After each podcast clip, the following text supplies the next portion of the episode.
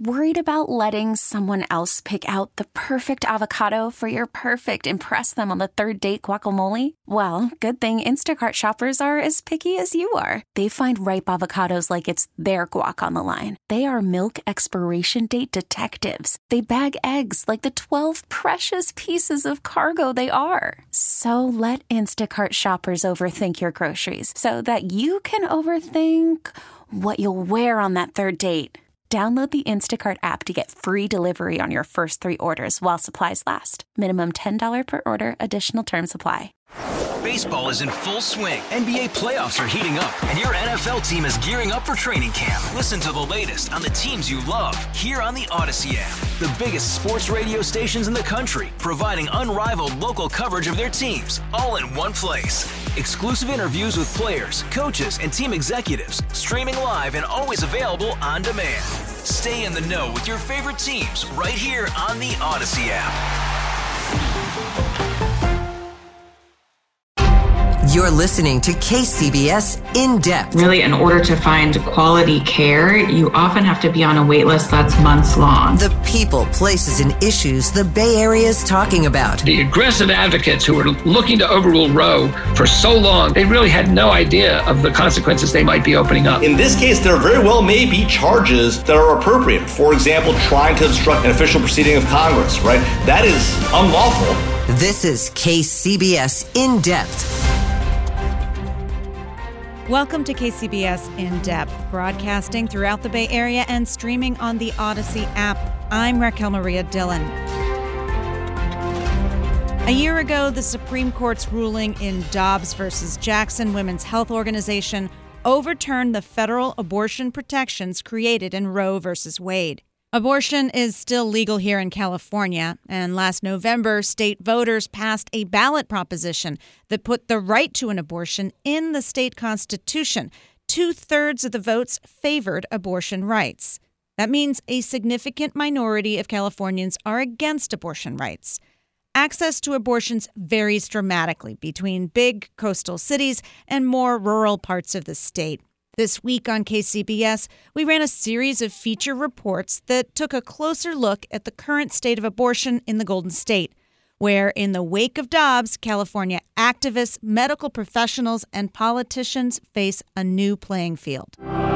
Sunday morning, a historic church in Pacific Heights Marci Glass is the head pastor here at Calvary Presbyterian. Well, we've been keeping him in our prayers, so give him, give him my love. For her, the okay. Dobbs decision was a turning point, not a total surprise. We had been sitting in a pot of water, slowly boiling for a while, and that's just when we were cooked. She says people who support abortion rights were too polite and restrained about expressing their beliefs. We just trusted that the law was going to be on our side and we could be quiet.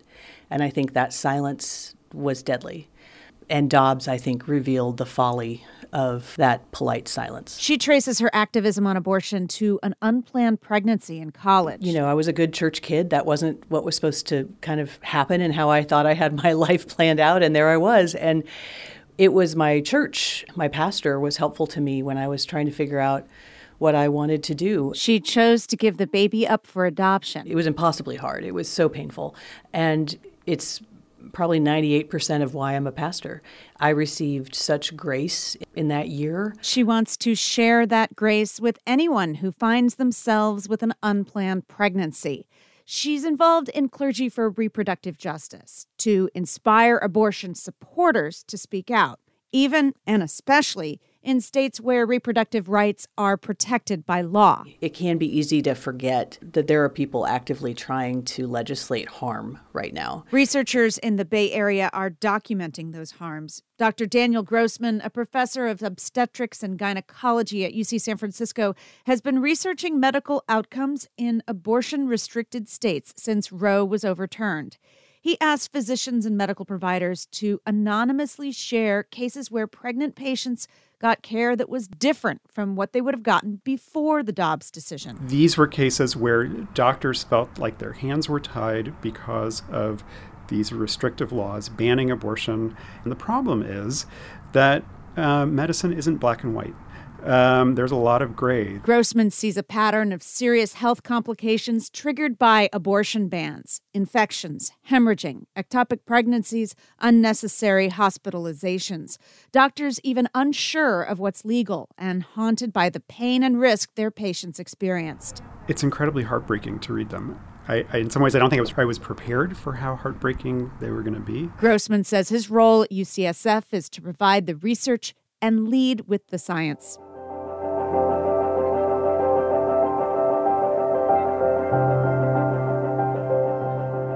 Other Bay Area medical professionals are stepping up to meet the demand for abortion care. Next, we meet a local doctor who's splitting her time between the Bay Area and the front lines of the abortion debate. A few months before the Dobbs ruling, Dr. Jennifer Kerns took a second job. Now she pulls occasional all nighters as an OBGYN at San Francisco General Hospital and then commutes to Kansas. So I came to the hospital this morning at 7. I end my shift tomorrow at 7:30 a.m. and I'm going straight to the airport to catch an 8:40 flight and um, I will work then for 2 days on Thursday and Friday in Wichita all day seeing patients for abortion. The Trust Women Clinic in Wichita has full time staff, but its doctors fly in for just a couple days of work per month. It's partially a response to the increased demand for abortions, partially because Wichita has been a hostile environment to doctors who perform abortions.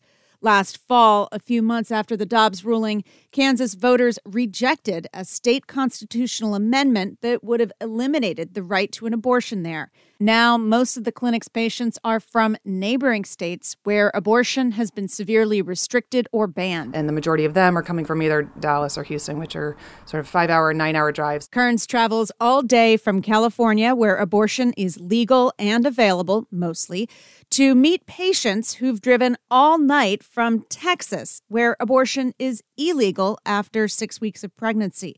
She wonders and worries about all the women who can't make the trip. 121 over 61. Last week, she gave a sort of virtual Zoom tour of the Trust Women Clinic on a busy afternoon.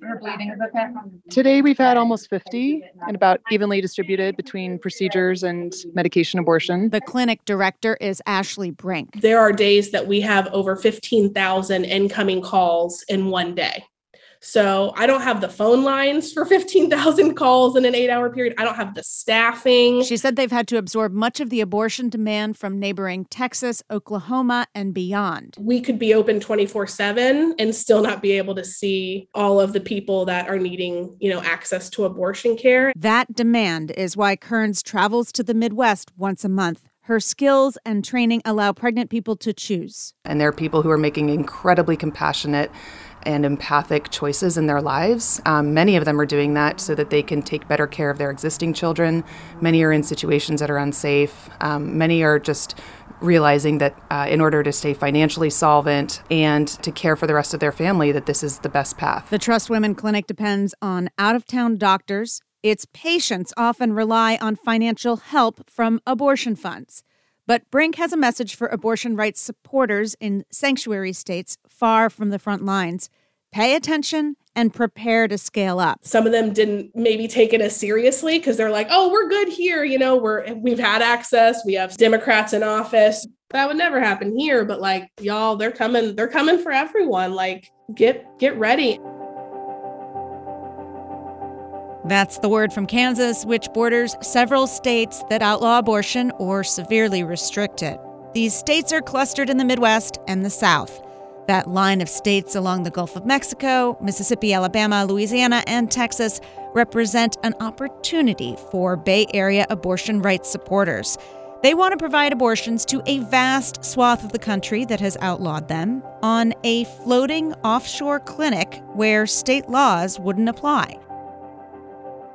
KCBS broke this exclusive story last year, and I decided to check in to see if the project is still afloat. It is a KCBS exclusive. KCBS has learned that a UCSF doctor and professor is working to launch a floating abortion clinic in federal waters in the Gulf of Mexico. That's our afternoon anchor, Brett Burkhart, introducing a big scoop from my colleague, political reporter Doug Sovern, about Prowess, which stands for Protecting Reproductive Rights of Women Endangered by State Statutes.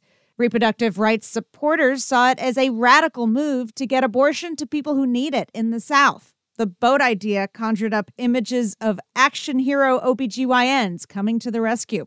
So, what's the status of the project today? We actually went and saw a boat last week, um, a scaled down boat that would be much cheaper. We would have less volume. Dr. Meg Autry came up with the idea of providing offshore abortion care. She's a UCSF professor and recently took a job as director of obstetrics and gynecology at UCSF Fresno. I came down here and I fell in love with it. But let me just tell you, even in California, abortion access in the Central Valley is very difficult. But not as hard as in the Gulf, where pregnant people have to travel hundreds of miles to get abortion care with all the costs and time away from work and family that that entails. That's why, even though the logistics sound complicated, it might be easier to take a helicopter or boat from a coastal city to a ship. So we had unprecedented volunteers like legal, maritime, medical.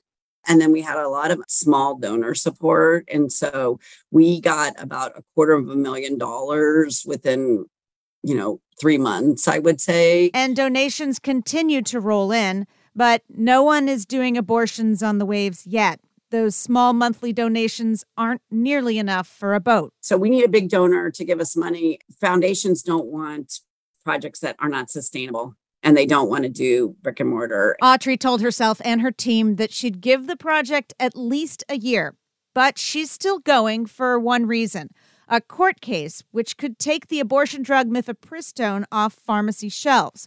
More than half of abortions are done by oral medication these days. With this case out there, I think that we feel obligated if it if it really does restrict medication abortion access, then I think again the boat becomes more relevant. People may get even more distress like the public and funders and and maybe this will become a more realistic goal. Autry remains optimistic that the mifepristone case will be decided in favor of abortion rights but she continues to write letters and raise money for the abortion ship just in case.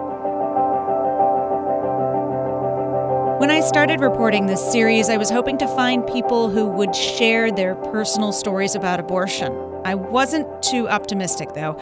I'm not a full time health reporter, and I was on a tight deadline to produce these stories. Many women who've had abortions know that some people will condemn them for the decision to end their pregnancy. But the reporting process surprised me. Women approached me, willing to share the personal details of their lives. For example, I was interviewing other sources at a medical office when one of the bilingual staff members asked me to interview her. To be perfectly honest, I didn't realize at first that she wanted to share her abortion story. I don't know what to ask you, so introduce yourself, please. I'm Christina. I'm currently a medical assistant here at the clinic, um, but I did study medicine in Mexico, so I'm studying to take my boards in the United States to become a licensed physician here. Do you see yourself offering abortion services? If I was in family medicine, yes, I would, because um, I have my own personal story with abortion. I was born in Mexico and um, I did have an abortion a couple years ago, and I was in Mexico when I found out I was pregnant. So I had to take a bus um, six hours away to find a clinic in Mexico City that provided the service, and it was hard. It was hard to find a doctor. I'm only using Christina's first name because she says only a few of her closest friends and family members know she had an abortion when she was living in Mexico. I remember taking a pregnancy test and then my whole world just like collapsed in front of me because I was planning to go into medical school that year and I was like, I can't have a baby. Um, and I, at that time, my partner lived in the United States and we weren't together anymore. So um, I remember calling my dad. I was so ashamed, so embarrassed, and I told him, um, I need you to send me money. I can't tell you why. And he said, You need to trust me. Like, what's going on? What's happening? And finally, I told him the truth. I told him, I'm pregnant. Um, I don't want to have this baby. And my dad was like, If you want to have this baby, I like, we're willing to take care of this baby for you. But I didn't want to not be in the baby's life. And I didn't want someone else to take care of that baby. Her dad was living in Illinois where she grew up. Nine years ago, she was heading to medical school at a Mexican university, which is cheaper but takes longer, and you have to do a second residency in the US and then pass the boards. When she got pregnant, she'd been working to become a physician for a long time, and she just didn't have space in her life for a baby. She felt trapped. I went through a lot of roller coaster of emotions that week. Uh, well, two weeks because it, it took me almost two weeks to finally get a, an appointment and then be able to go there. Um, I wish it was more accessible to people, but it's still not. There's still women that are having kids that can't afford or don't want to have kids. Given your experience, I'm sure the news about Dobbs overturning Roe v. Wade last year, I'm sure that hit hard. It did. It felt like uh, they were trying to take away those rights from us. They're trying to force women to do things that they don't want. Maybe they don't desire. I feel like when you want a child, it's someone that you that they desire for that child to be in that home, someone that's loved. I don't think anyone should be put in a position that they don't want to be. Do you ever think about where you would be if you hadn't been able to get that abortion? I think I probably would have flown back to United States and found somewhere to have the abortion. And if it was too late, then um, I probably would have asked my family to help me raise the baby. But I don't know. It would have been in. I just I couldn't do that. I couldn't do that to a child. I would want the child to be loved, to be welcome, to me be there for them. There's a movement in the abortion rights community to share abortion stories like this, to normalize the experience, speak out loud about the difficult decisions that women like Christina make. The Guttmacher Institute, a think tank in New York that researches reproductive health care, says one in four women will have an abortion before the end of her childbearing years.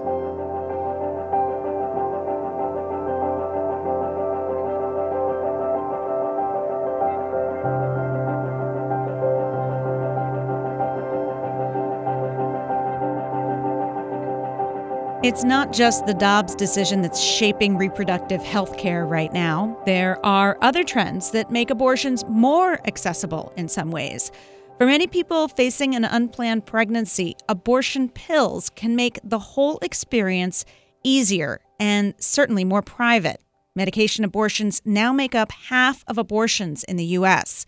A doctor let me listen in on a video visit so I could hear what it's like to be prescribed abortion pills. Dr. Michelle Gomez's patient is late for her telehealth video appointment. This does happen sometimes. Um, people who are requesting medication abortions are often doing so because they have chaotic lives. But when she finally hops on the video call, the source of that chaos becomes clear. It's nice to meet you. Jessica Marie is juggling two under age two. Her almost two year old was just diagnosed with autism and she has three older kids. I'm about to be 30 and I have a few kids. So, you know, had this been available to me before, you know, not saying I love, love my baby, right. but convenience would have been, oh man, it would have been just more convenient, you know? She's typical of Americans seeking abortions right now. She's about halfway through her first trimester already a mom in her late 20s, and she says money is tight at home. So a telemedicine appointment works for her.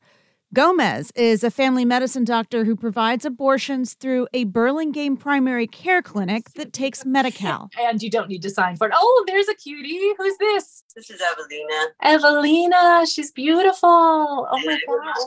Hi, Evelina. After a long list of medical questions and detailed instructions, she prescribes abortion pills from a mail order pharmacy that'll show up in a couple days. Gomez says research has shown that telehealth medicated abortion is safe and effective. And it wasn't until the pandemic when we really started using it because we needed to keep people out of doctors' offices.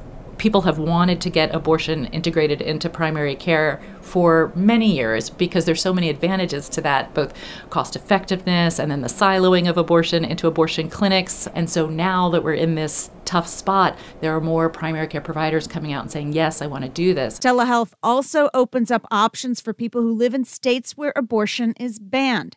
State Senator Nancy Skinner wrote a bill that would provide legal protections for healthcare providers who dispense medication related to abortion or gender affirming care via telemedicine. What SB 345 does is recognize that providers, whether you're a pharmacist, a midwife, a physician, you may have patients that are located elsewhere.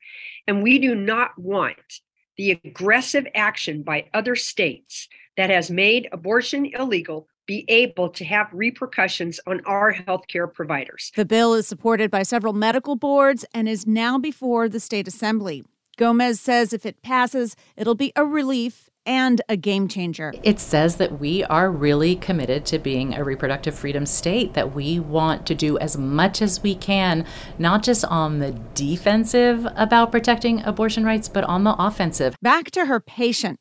Jessica Marie used to live in Texas before moving back to San Jose recently. You know, the cost of living over there is it's all right. But that doesn't mean you can just, you know, you, you should be obligated to just, you know, I feel like the people who make these rulings, unfortunately, they're men.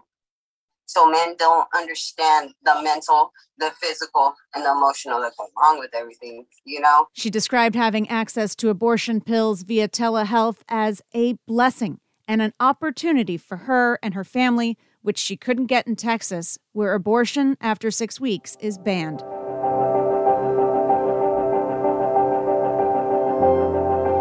In reporting this series, I heard two kinds of stories about the Dobbs decision. The medical professionals and activists were not surprised. They were paying attention and saw it coming. The rest of us were sort of caught off guard. Some took Roe for granted. Let's hear more from State Senator Nancy Skinner, who has a unique take on this new stage in abortion politics.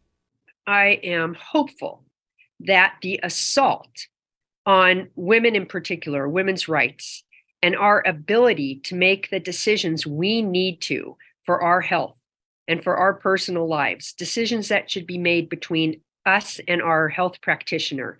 That I hope that the way that national politicians and many of these states have aggressively basically said to him, We don't care. We don't respect your choice. No, we don't respect your decision. You don't get to make the decision.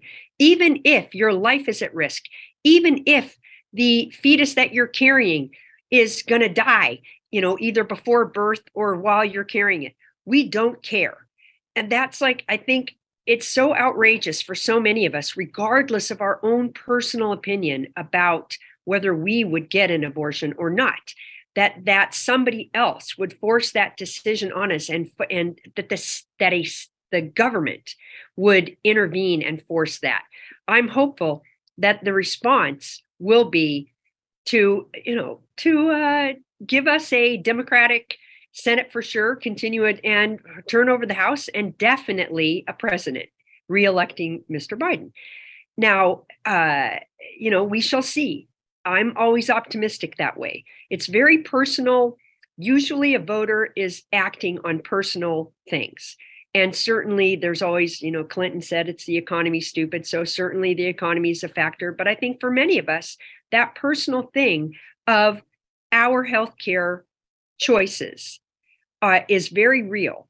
And so, I'm very hopeful that that will motivate many, many voters, as we have seen it happening already in various legislatures. You know, we saw Michigan turn around, we saw a variety. So we'll see. Um, but back to SB 345, the other very um, cool thing is the incredible support that that bill has. We've got all of the medical licensing boards the Medical Board of California, the Board of Registered Nursing, the Physician Assistant Board, all of them have passed resolutions supporting SB 345 and communicating the real need for it. And then, of course, we have um, our incredible coalition supporting it Black Women for Wellness, NARAL Pro Choice, Access Reproductive Justice, Equality California, and so many more. It's fantastic. Looking back, when you got into politics, did you sort of think that Roe would stand? Give me a sense of you, the evolution of your thinking I know folks who have paid attention to the abortion fight were not surprised by Dobbs, but a lot of people were. I'm curious how your thinking evolved over the past few years or decades, whatever. So I was in college when Roe was decided. I grew up in an Irish Catholic family, and uh, you know, the the kind of things we heard at church and the way my parents view was uh, very anti-abortion. Um, so that the decision would be controversial was not surprising, but it also, you know, the way I was taught history is, you know, they, this is the way courts do. This is the whole purpose of America's democracy is separating personal beliefs from individual rights, whether it was things about, um, you know, uh, civil rights or uh, voting rights or any number of things, and separating uh, church and state.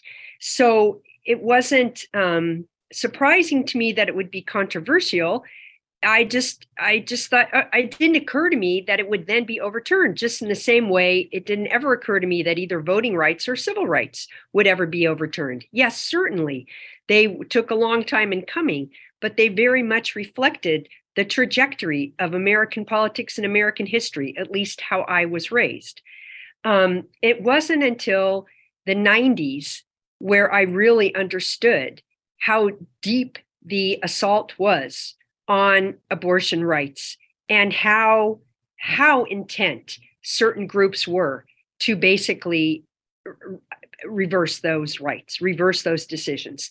And the attacks on clinics, um, even in where I lived in the East Bay area, the you know the uh, literally the we had to do clinic watch in the 90s and early 2000s. Um, and of course, the terrorist uh, activity, the um, murdering of abortion of doctors who gave abortion and such. So, but it was a good. That was like 20 years where I kind of, I think, I naively thought we would have this forever.